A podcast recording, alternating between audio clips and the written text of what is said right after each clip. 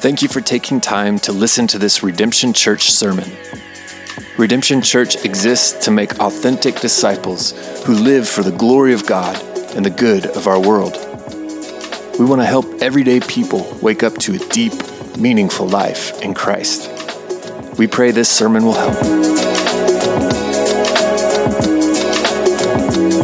For more information about Redemption Church and for additional resources, please visit Redemption O K C dot com. Good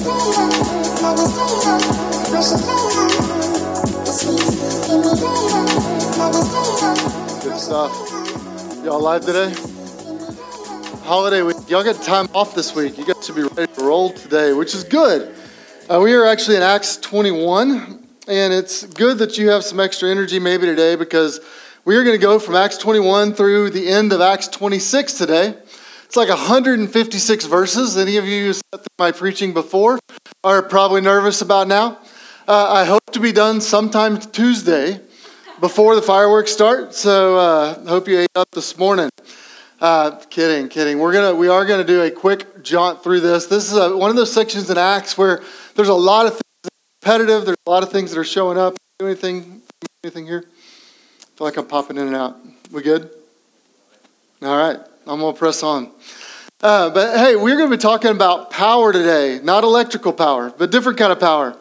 Um, our world often associates power with things like authority, strength, control, influence, celebrity. And those are the, the kind of recognition and importance and things that we think about when we think about power. And if we're all honest, we would probably like a little more power in our lives in some area or another, right? I mean, let's be honest. We're all control freaks somewhere.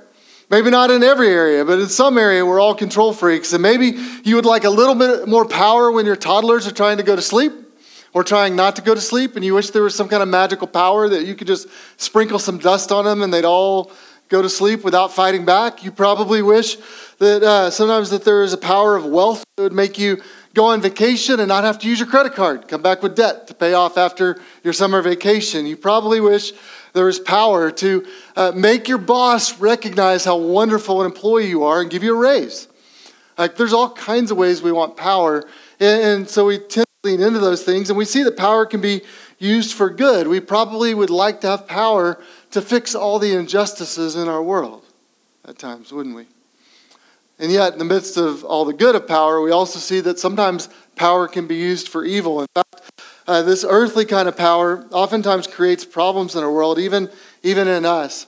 Uh, about twenty years ago, there's a company named Enron. Jace, that was a, I know it was a long time ago. You're probably playing t-ball or something then. But this is a, an oil company, an energy company. Uh, Chase sometimes gets up here and gets a little power to his head and likes to remind me that I'm old. So sometimes I got to turn it on him and remind him that he's he's a young buck and needs to be informed of new things. But uh, Enron was an oil company. And was considered by many to be a model company. In fact, their C E O used to speak on ethics at corporate conferences, and his typical quote was, "The responsibility of our board, a responsibility which I expect them to fulfill, is to ensure legal and ethical conduct by the company and everyone in the company. It's the most important thing we expect from members." Uh, they rolled out this ethics campaign called RICE. They put rice on everything so that every employee remembered how important rice was. And rice stood for uh, respect, integrity, community, excellence. It was on T-shirts, coffee mugs, banners, everything. If you work in any corporation, you've seen this kind of thing before, right? Like, we've all seen this thing, these things happen. Now, Energy was a was an energy company. Was ranked at the time as America's fifth largest company by Fortune magazine. It collapsed after a massive accounting fraud was revealed and filed bankruptcy in two thousand one. At the time was the largest bankruptcy in American history, estimated losses of seventy-four billion dollars. Enron was later revealed to be involved in all kinds of shady dealings, uh, which involved, involved uh, or led to multiple convictions and lawsuits. There was even a Broadway play that was created about Enron, and even that closed down in twelve weeks because they couldn't even sell tickets to the play, making fun of themselves. Uh, this thing was a complete failure. In fact, Arthur Andersen was the accounting firm that was contracted to uh, to ensure and audit the, uh, the, the company of Enron. and it found out that they, they actually had to disclose that their employees had destroyed company documents in an effort to mask and hide the corruption that was taking place there. A pretty remarkable thing, isn't it? You understand why there's a famous saying that says power corrupts, and absolute power corrupts completely or absolutely. And we know that saying because it seems to be true in many circles. And it's not hard to see why we become so cynical about institutions, about corporations, about political parties, even about churches in our world. Because so often, or institutions have used power for their own gain. And yes, in fact, churches too often drift away from the calling of Jesus' cross, and we begin to look a lot like the world in terms of our seeking of glory and power and control over other people. And now when the church does this, and when we're indistinguishable from the world around us, it actually causes double harm. It causes harm that we're not caring for those around us, but also does harm to the name of Christ because we don't look like him. And it creates pain for many of those that have trusted in him. But here's the question I have for us today. What if Jesus actually said that everything we believed about power was wrong? What if he actually turned everything on his head? What if the way that the Son of God came into this world and lived amongst us actually flipped and inverted our understanding of worldly power and all that it meant, so that the way of true power looked like weakness in the eyes of the world? This is what I want us to, to lean in on today. We're going to look at uh, the chapter, uh, we're going to look at Acts chapter twenty-one, and we're going to see, as we look kind of through this broad spectrum of what happens in Paul's life and the unfolding of his personal journey, uh, we're going to see how Paul reflected Christ in the way in which he walked in the way of Jesus, even in a world that rejected him. So Acts twenty-one, I'm going to start just in verse thirty. This goes back to what we looked at a little bit last week, but Paul is uh, in the temple and he's gone to Jerusalem. He's gone back home to uh, the, the kind of home base of Christianity uh, there in Jerusalem, but he's gone to the Jewish temple and, and he's caused a bit of a stir. In the midst of that stir, it says, uh, it says when uh, then all the city was stirred up and the people ran together and they seized Paul and they dragged him out of the temple, and at once the gates were shut and they were seeking to kill him. And word came to the tribune of the cohort that all of Jerusalem was in confusion. And the, the leader, the Roman leader, took uh, the soldiers and the centurions and ran down to them. And when they had seen the tribune and the soldiers, they stopped them from beating Paul. They arrested him and ordered him to be bound in chains. And he inquired who he was and what he had done. Do you understand what's happened here? Paul's gone in the temple, and because Paul is there, because he's preaching a new message of grace that is for all, not just for the Jews. And while he's saying that God has come and that the Gentiles can also know, uh, can also know God through Christ, it's beginning to to ruffle some feathers. And some of the people that have been angry at Paul before show up and begin to stir the pot. It says the whole city was in confusion, and because the whole city was in confusion, they began to uh, to seek to kill Paul. Now, in this, uh, the The Roman authorities begin to see chaos. And the Roman authorities' job was just don't let the city go crazy. So they step in, and they're not even sure what's happening. They're, they don't understand. There's messages flying around. But what they know is, I need to shut this down and bring some peace. So they bring peace to this situation. Now, question for you. If you were Paul, how would you feel about this moment? You're going to worship. Because of the message of what God has revealed to you to be true, people are now trying to kill you, take your life, and they're beating you within an inch of your life. Uh, Paul was, was beaten in mob violence because of his faith, and in that had to be rescued from professional soldiers that stepped in. Now Paul is going to go on, and he's going to um, he, he's going to to share the gospel with this group of people. Now here's what's interesting in this story. In Acts uh, twenty-one six, this scene is going to be repeated again and again. Again and again, we're going to see this kind of transition of Paul stepping up to preach and people coming in to try to take his life, and Paul stepping back up to preach and people stepping in to take his life. And what we need to understand about the book of Acts is this is actually a sequel. Can we go there? All right. We good? Okay, there we go. Uh, so what we need to know about the book of Acts is, you realize, and maybe you remember this if you've been here for our series, but the book of Acts is actually a sequel. The, the author, Luke, wrote the Gospel Luke, and then he wrote the go- then he wrote the book of Acts is kind of uh, book number two, and they're meant to kind of flow all together as one big story. Now, both were written by the same man, Luke.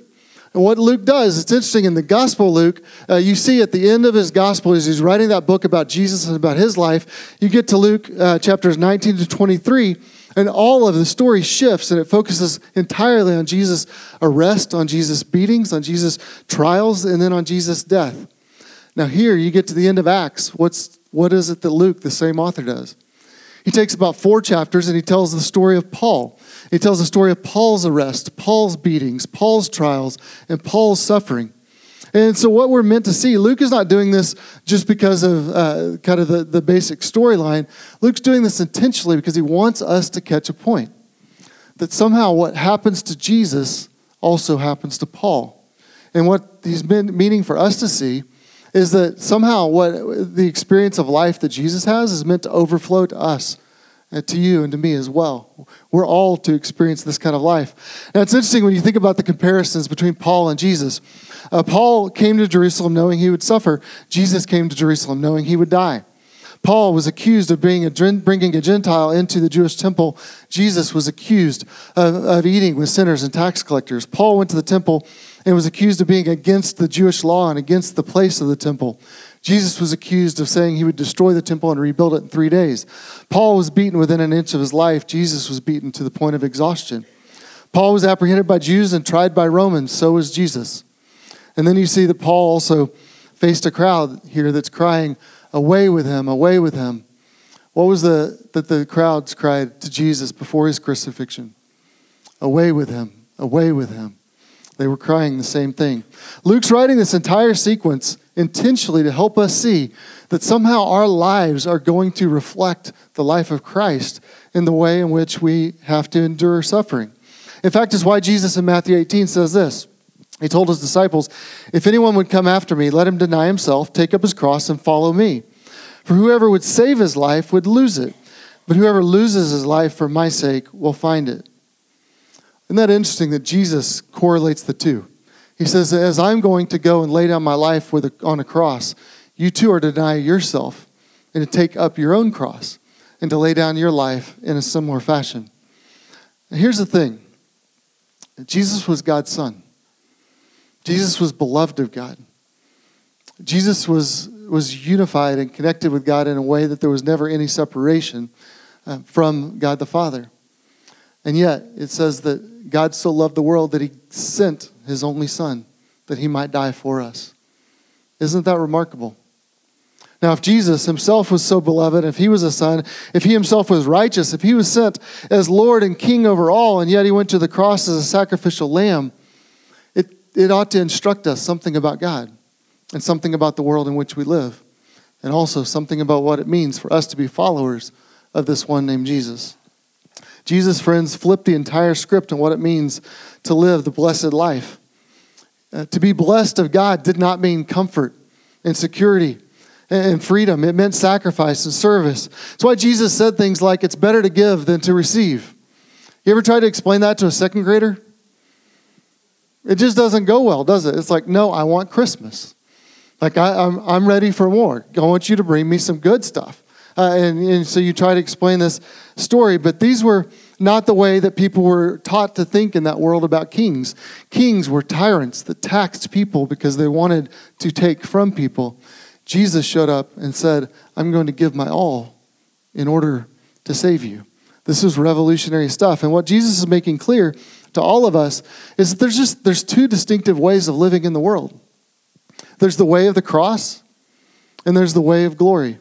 Now, uh, this is what we're going to unpack as we walk through the service. And I want to step back and just kind of lay out this kind of big picture idea of the way of the cross and the way of glory and the tr- the, the difference between the two ways. Uh, theologian Carl Truman explains it this way. He says, God achieves his intended purposes by doing the exact opposite of that which humans might expect. The supreme example of this is the cross itself. God triumphs over sin and evil by allowing sin and evil to triumph apparently over him. His real strength is demonstrated through apparent weakness. Isn't that fascinating? That when God sent his son, the most powerful thing he did was actually to display his weakness and lay down his life voluntarily as a sacrificial lamb. Now, that's the opposite of the way of glory. In simple terms, the way of glory uh, really just means that, uh, that, that we assume that the way the world works is the way that God works. And so we think if the world, if, if when we look at that worldly power, we just think, well, if God is infinite, then he's going to have worldly power to an infinite degree.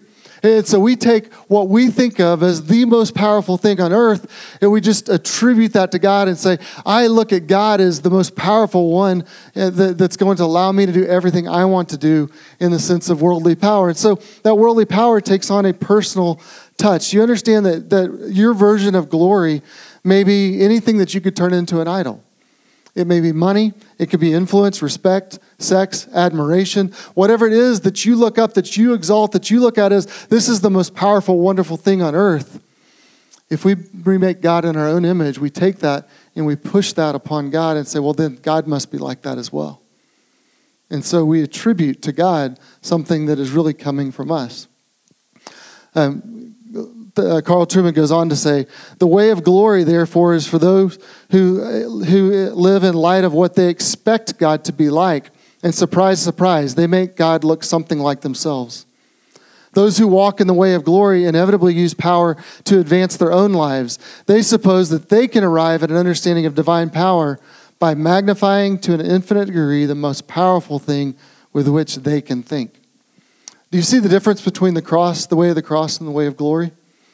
So the way of glory says, I am at the center and God must be like me, and so therefore power must be an infinite degree of the thing that I desire the most. But the way of the cross sees things entirely different. The way of the cross says we are to see things in light of who God has revealed himself to be in the person of Jesus and in Jesus' sacrifice for us upon a cross. So divine power is revealed through the weakness of the cross. And isn't it interesting that when Jesus came, the disciples all thought he was going to come in glory, didn't they? It's why the disciples said things like, Jesus, when you come in your kingdom, can I sit at your right hand and your left hand? Can we can we get the best seats at the table when you usher in the glory of all your kingdom? And I'm willing to follow you as long as you bring in glory and I get to kind of bask in your glory. And then Jesus says, I'm actually going to go to a cross and lay down my life. And what do the disciples respond to that? I don't know if I want, I don't know if I want any of that. I'm not sure I want the cross, I just, I want the glory. And it's interesting that these are the two ways that you begin to see. So let's look at Paul's example and what it looks like to walk in the way of the cross rather than the way of glory. So back in Acts twenty-one, uh, Paul was under attack. And um, Paul has done nothing wrong. He's actually going to be proven innocent uh, when it gets to the end of this. But Paul's under attack from fear of his very life. Um, what happens when you are under duress or under attack? The typical response is something we call fight or flight. That if you're a strong person, you bow up and you're like, all right, I'm going to fight for this. If you're someone who maybe doesn't have the strength, then you flight, you run and say, okay, I'm going to flee from this moment. And these are the powerful, deep, instinctive reactions that we all have to personal attack.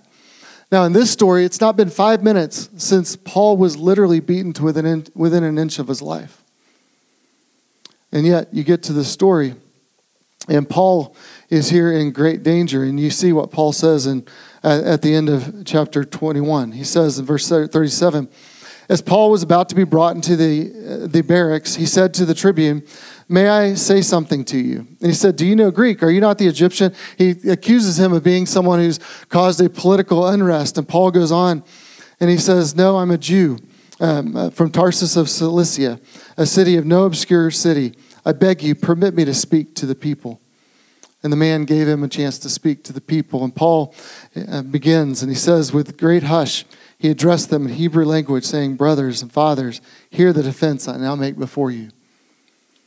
And Paul is going to begin to share the gospel. Let me ask you, if someone's trying to take your life, is your first instinct to try to save them? This was Paul's instinct. Uh, Paul's instinct in the midst of this moment was not to lash back at them, but he asked permission to speak to them, and he begins to preach the gospel. Now, how could he desire to help these people when they were attacking him as an enemy? There's only one reason. It's faith in Christ. faith in Christ that, that was so deep in his heart that the compassion of Christ for these people overcame his natural instinctual emotions of, of, of anger and of fear and helped him to act in, in compassion and love towards the people around him.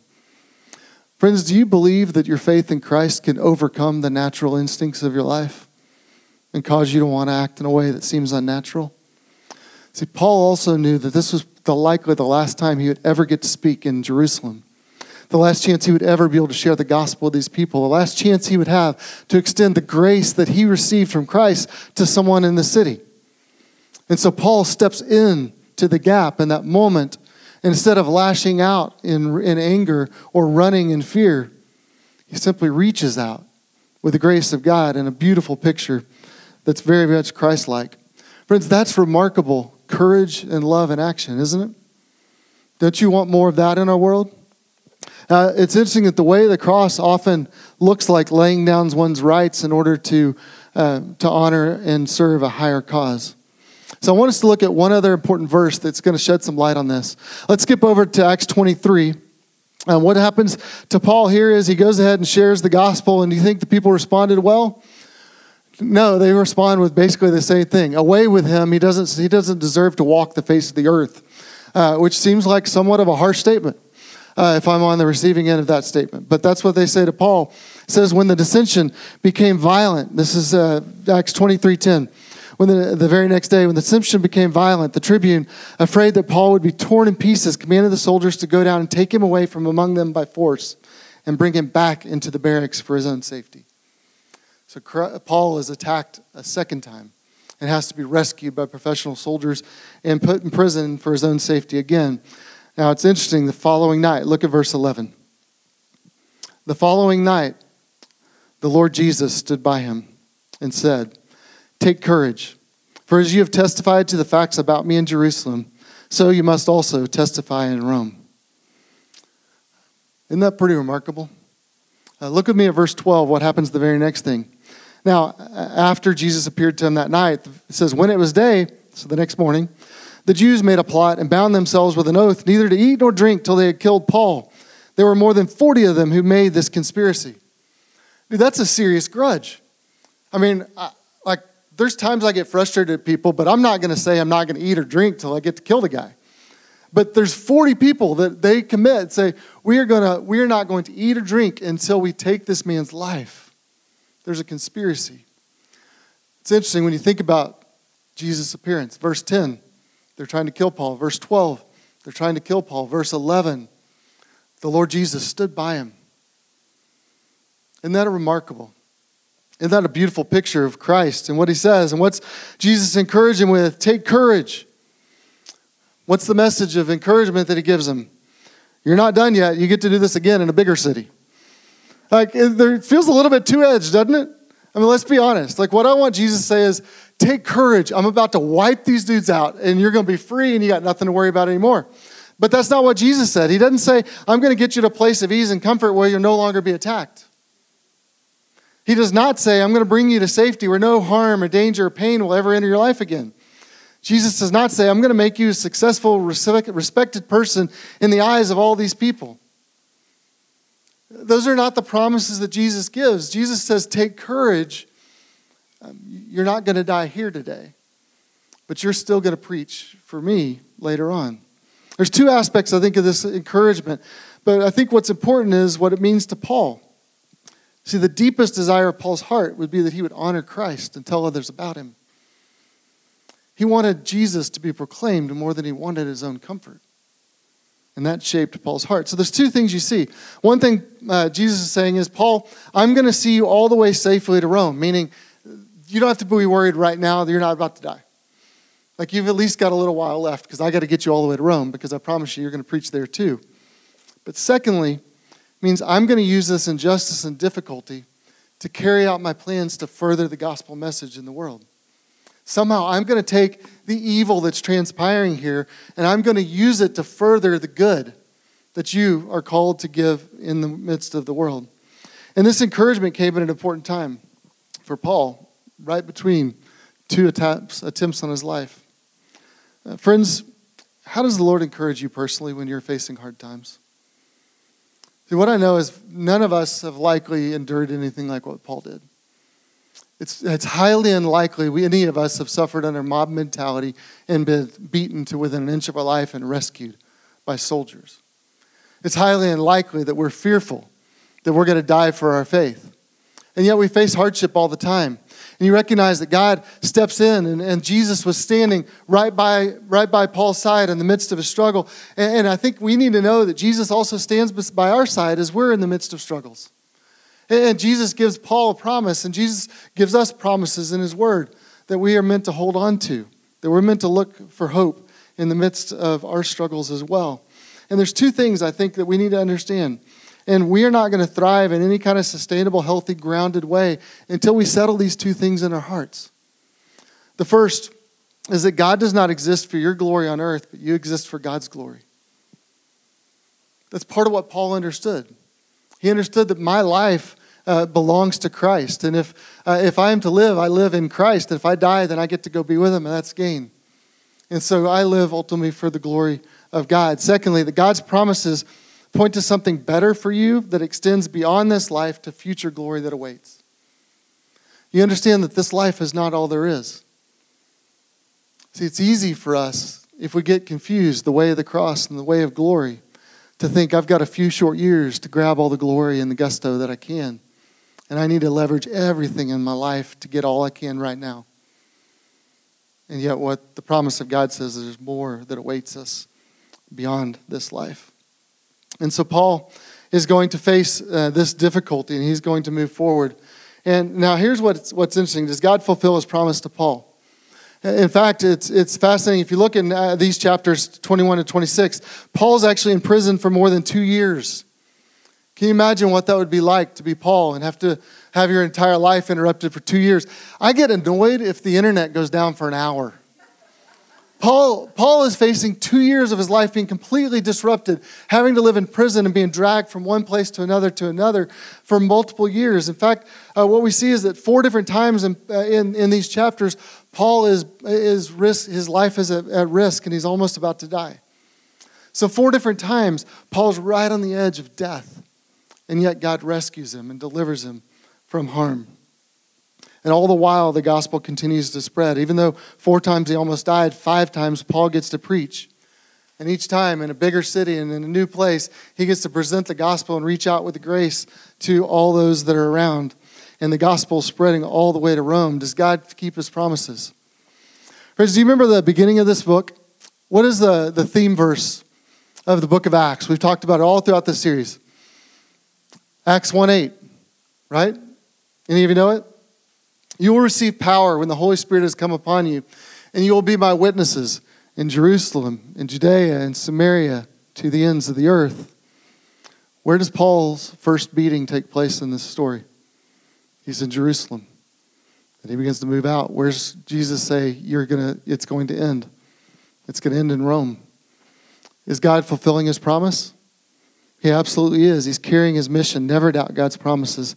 Uh, Luke shows us Jesus' encouragement in verse eleven purposefully before, Acts, before verse twelve. Because I think it's important for us to understand. You understand that the promises of God don't mean that life's always going to be easy. The promise of God don't mean that everything's just going to get whooshed up into, into glory overnight. But that it's going to continue to be a stretch for us. And Paul, God, uh, Jesus shows up and reassures Paul before he enters the fray again. One commentator, F F Bruce, said it this way. This assurance meant much to Paul during the delays and anxieties of the next two years and goes far to account for the calm and dignified bearing which seemed to mark him out as a master of events rather than the victim. Now, I love this quote because of what it says about Paul. See, Paul, uh, if you read the rest of this chapter, and I'd encourage you to go back and just read twenty-one to twenty-six this week sometime. But if you read, Paul never seems frantic. Paul never seems panicked. Paul always seems like he's in a place of calm, and he's in a place of confidence because of what God is doing. And that's a supernatural work that God, that Jesus is working in him because he's trusting the promises of Christ. And so even though his life is under attack, even though his life has been interrupted, even though he's imprisoned and he has no control over the circumstances of his life, he himself is in a personal place of confidence and boldness as he goes to preach the gospel. Now to us, if you were going through what Paul did, how do you think you'd be feeling? I imagine he's feeling like his life's spinning out of control. I imagine he's waking up every day going, all right, Jesus, what's next? I imagine his head's on a swivel and he's like, like, is the, you know, is there a semi-truck coming my way? And every day he's coming up expecting more more hardship to come his way. Do you ever do you ever feel that way? I mean, we joke in our whole world like bad things happen in threes because we just anticipate if something bad happens, there's more that's coming our way. Imagine if you're Paul. Uh, you've continually been beaten. You've continually been in prison. You've continually been pushed off. You've not been able to do the things that you feel called and desire to do in your life. You may feel like you're a victim of your circumstances. But you notice what Bruce said. Paul approaches this as though he's the master of the events, not the victim of the events. Friends, I think this is an important thing for us to think about. Paul's faith gave him a different perspective on the things that he was going through. And um, it's similar to what Jesus said. When Jesus went to the cross, do you remember what, what Jesus said to those that were uh, that were taunting him? He says, if, if my Father had not allowed you to have power, you would have no power at all. Meaning my confidence is completely at rest in the Lord and in his care. And I know what he's going to do. Friends, this is the way of the cross. It frees us to serve with freedom and confidence rather than fight or flight mentality. It frees us to trust God even when things are hard. Uh, John Newton, the great hymn writer, writes this. He says, everything is necessary that God sends. Nothing can be necessary that he withholds. Friends, how strong is your confidence in God? How strong is your faith and your belief in his love for you and his goodness of you? See, Paul knew that I was one who ran away from God, and God sought me, and God took hold of me and turned me around, and God redeemed me and rescued me. And because of that, I'm going to trust him with all of my life. And so he continues to trust the Lord, even though things went tough, uh, went, went rough in his life. Let's jump to Acts twenty-five. We're going to go to the last of Paul's speeches. In twenty-five, verse twenty-three, we're going to see uh, kind of where this story picks up um, at, at the end of this section of Paul's life. It says, and so on the next day, uh, Agrippa and Bernice came with great pomp. And so they entered the audience hall with military tribunes and the prominent men of the city. And then, uh, then they came at the command of Festus, and Paul was brought in. You get this interesting story. So Paul has been imprisoned. He's given his speech and shared his testimony. He's imprisoned again, shares his testimony, beaten and imprisoned again, shares his testimony. He keeps moving up. He eventually gets to go all the way to meet with the, the, the head of the Roman government at that time. And he's meeting with another royal couple. In fact, it's a it's an incredible opportunity for gospel mission. Now, think about this. When you think about this, it says that this was a, and this is in ancient times, this was a ceremony of great pomp.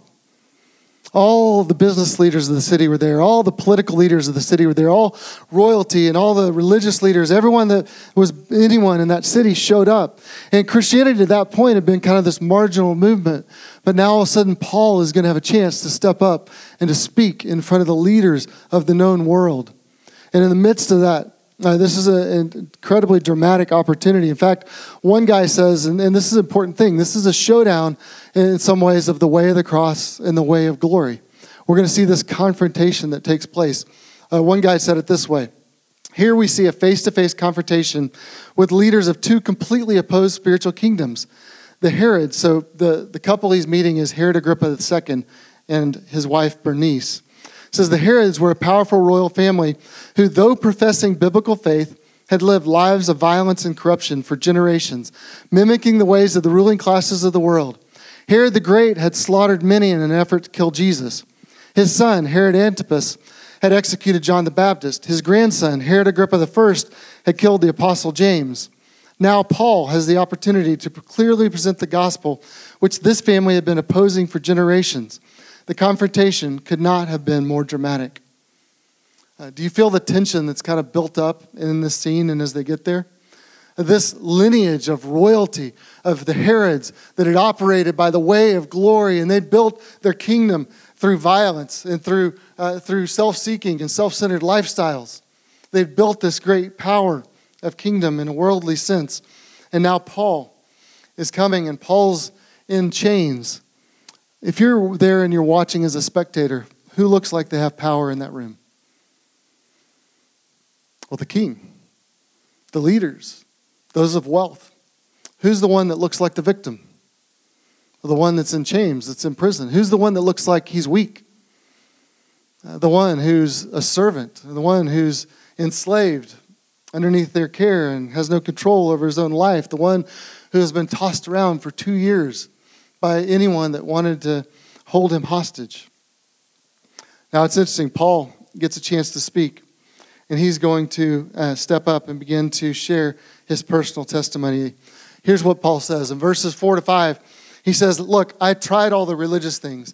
I was just like the religious leaders in Jerusalem. I did all the right things, and it wasn't enough. Verse nine, he says, I also rejected rejected Jesus. When Jesus first came on the scene, I said there's no way that truly is the Messiah, because Jesus Messiah is supposed to be great, not weak. Jesus Messiah is supposed to reign, not suffer. Jesus Messiah is supposed to rescue us from Rome, not, not, uh, not be a, a, someone who's punished by Rome and who lays down his life and dies. And so I too attacked Jesus and all those who preached in his name. Verse thirteen says, but God intervened and changed my life. I want to pick up the story of Paul's speech here in verse thirteen. Paul says this to Agrippa and to Bernice and all those that were watching. He says, at midday, O king, I saw on the way to Damascus a light from heaven, brighter than the sun, that shone around me and those who journeyed with me. And when we had fall, fallen to the ground, I heard a voice saying to me in the Hebrew language, Saul, Saul, why are you persecuting me? It is hard for you to kick against the goads. And I said, who are you, Lord? And the Lord said, I am Jesus, whom you are persecuting. But rise and stand upon your feet, for I have appeared to you for this purpose, to appoint you as a servant and a witness in the things which you have seen of me, and to those in whom I will appear to you, delivering delivering you from your people and from the Gentiles to whom I am sending you, so that you might open their eyes, so that they may turn from darkness to light, from the power of Satan to God, that they may receive forgiveness of sins and a place among those who are sanctified by faith in me. Paul then continues. He says, therefore, O King Agrippa, I was not obedient to the heavenly vision, but I declared to those in Damascus, then to Jerusalem, then throughout all the region of Judea, and to all the Gentiles that those that they should repent and turn to God, performing deeds in keeping with their repentance. It was for this reason the Jews seized me in the temple and tried to kill me. To this day, I have had help that comes from God, and so I stand here, testifying both to small and to great, saying nothing but what the prophets and Moses said would come to pass, that Christ must suffer, and that by being the first to rise from the dead, he would proclaim light, both to our people and to the Gentiles. Do you catch the drift of Paul's testimony and the power of the message that he's offering? Do you see the way the cross overturns and turns everything upside down? Uh, there's so much that I'd love to just walk through and unpack here, but for the sake of time, think. I just want you to think about how the cross and the gospel turns everything upside down once God's open, once God opens a person's eyes to see. Because Paul was fighting against Christ, now he's preaching Christ. He says he's preaching to those who are under darkness and under the power of Satan, but now they've turned to belong to light and belong to God. They were guilty outcasts, and now they have forgiveness of sins through no righteousness of their own. The king who came to their rescue actually acts as a servant. The Savior suffers and dies in what looks like failure and defeat. Death seemed to win, and then resurrection comes.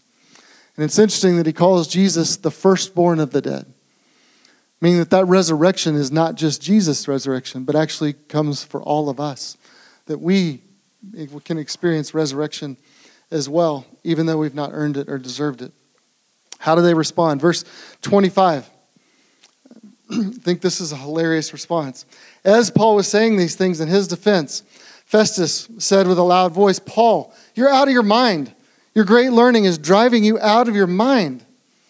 Uh, Festus doesn't understand the gospel, does he? Do you see the miracle of what's happening? See, the gospel and the, the way of the cross literally flip uh, the, the entire world upside down. They literally take all of our understanding of power and they turn it on its head, and they turn everything inside out. And so Festus, this man who's sought power, who's run after power, and Felix, this king who's been a man who, of a family lineage that's sought power their entire life, are now suffering, and they're they're are now they're they're seeing this, and they can't understand, they can't comprehend, they can't wrap their minds around what Jesus or what Paul is saying about Christ. Friends, it's been twenty-five years since Christ died. And Paul is going to respond and says, look, I'm not out of my mind, most excellent Festus, but I am speaking true and rational words. For the king knows these things, and to him I speak boldly. For I am persuaded that none of these things has escaped his notice. For this has not been done in a corner. King Agrippa, do you believe the prophets? I know that you believe. Man, the boldness of Paul to speak to the king that holds his life in his hand. And he's preaching the gospel and desiring for Agrippa to come to Christ. And he says, I know that you can believe and that you can put your faith in these things as well. Friends, maybe you're here today and you're like Agrippa. Maybe you need to know the salvation that Christ came to bring us. And you need to know the way of the cross. Um, might you then believe as well? Verse thirty, uh, or verse twenty-eight, Agrippa said to Paul, in a short time would you persuade me to be a Christian? And Paul said, whether short or long, I would to God that not only you, but all who hear me this day might become such as I am, except for the chains. Friends, this is the way of the cross. But Paul says, look, I'm in chains, but I'm really the one that's free here. And all of you that look like you're in a place of glory are actually in chains. And he turns everything upside down. Uh, friends, we need to be those who walk in the way across. For the sake of time, I'm going to shut her down.